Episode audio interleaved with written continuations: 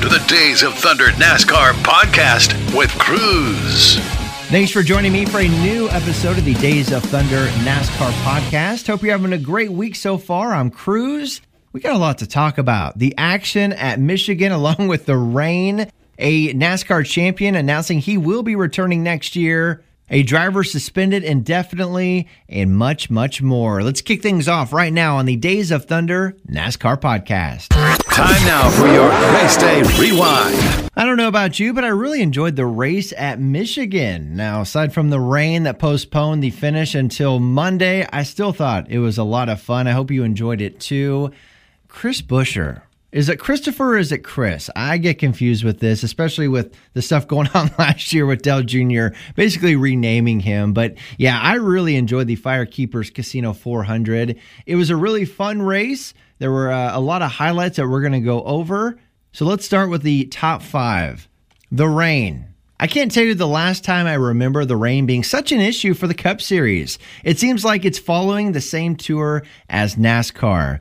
The race obviously being pushed to Monday when it started raining and falling again before stage two. I'm so glad though that we didn't make it to halfway because the race would have been called, no question about it, and we would have missed the great finish with Truex and Buescher battling it out. The rain, though, again a problem over the weekend. Coming in at number four on the list, the cars were loose.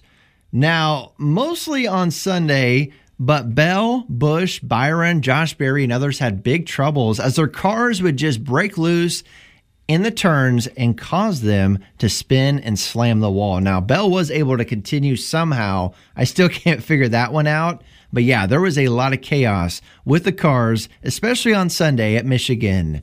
Coming in at number three, Hendrick Motorsports continues to struggle at that racetrack. Michigan was not kind to HMS at all. Now, Larson did lead the organization with a top five finish, but outside of that, it was rough. Alex Bowman finished 33rd, William Byron 35th, Chase Elliott, who really, really needed a good run to keep his chase hopes alive, he finished 36th. Michigan, it's been dominated by Fords over the last years, and Hendrick Motorsports still continuing to struggle in the car manufacturer's backyard. Coming in at number two, Mr. Monday, also known as Martin Truex Jr. Now, the stats for Martin on Monday are insanity. Look them up for yourself. You'll believe me. Martin had another strong run at Michigan, which was a Monday.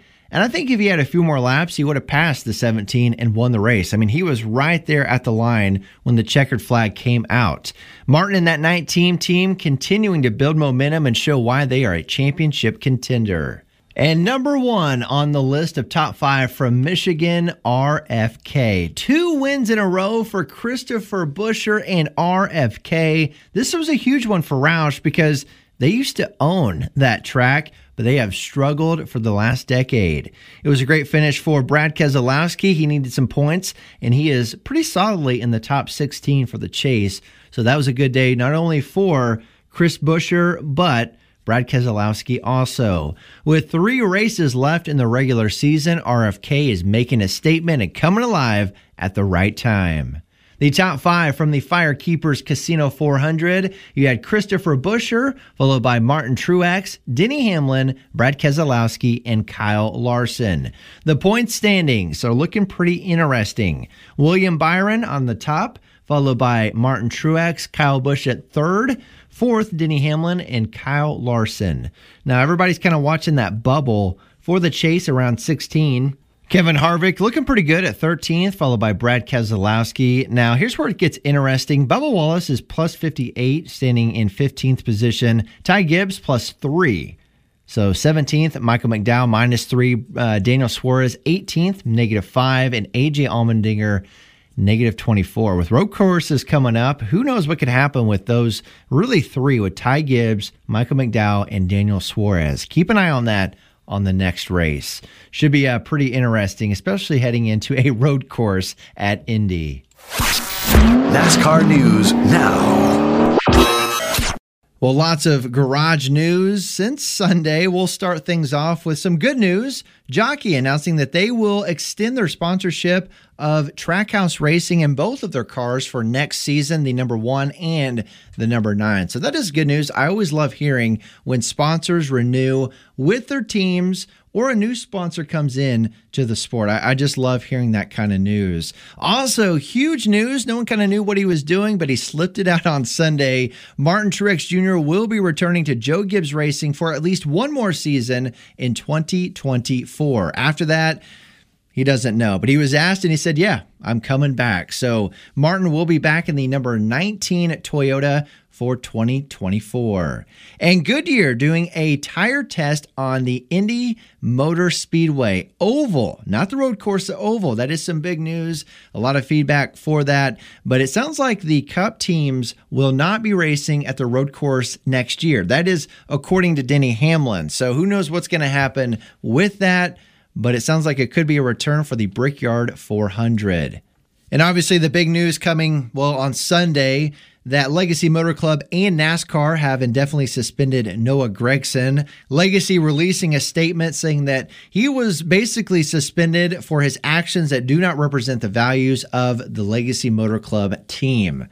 A lot of talk on what's going to happen with Noah Gragson, who's had a really, really bad year on the track so far. A lot of questions on if John Hunter Nemechek will replace him for 2024. Is Noah going to be back at all this season? No one seems to know, but Legacy did announce that Mike Rockenfeller will be filling in for that 42 team at the Indianapolis Motor Speedway this weekend and at Watkins Glen on August 20th. So there you go. Uh, but yeah, as far as what's going to happen with Noah Gragson, it's still all up in the air.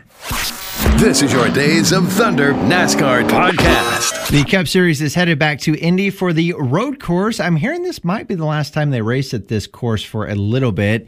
It's going to be a double header with the IndyCar race on Saturday, the Cup race on Sunday. You can watch both on USA slash Peacock. You can stream that there. Should be a pretty good race, though. My top performers Tyler Reddick. I think Chase Elliott's going to have a good rebound. And Michael McDowell. He is a sleeper when it comes to road courses. My dark horse, I'm going to go with Todd Gilliland. He's been flying under the radar for a number of weeks.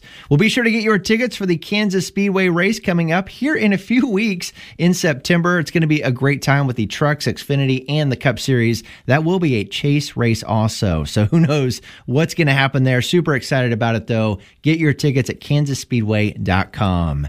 Have a great week. Enjoy the road course at Indy. We'll talk to you next week.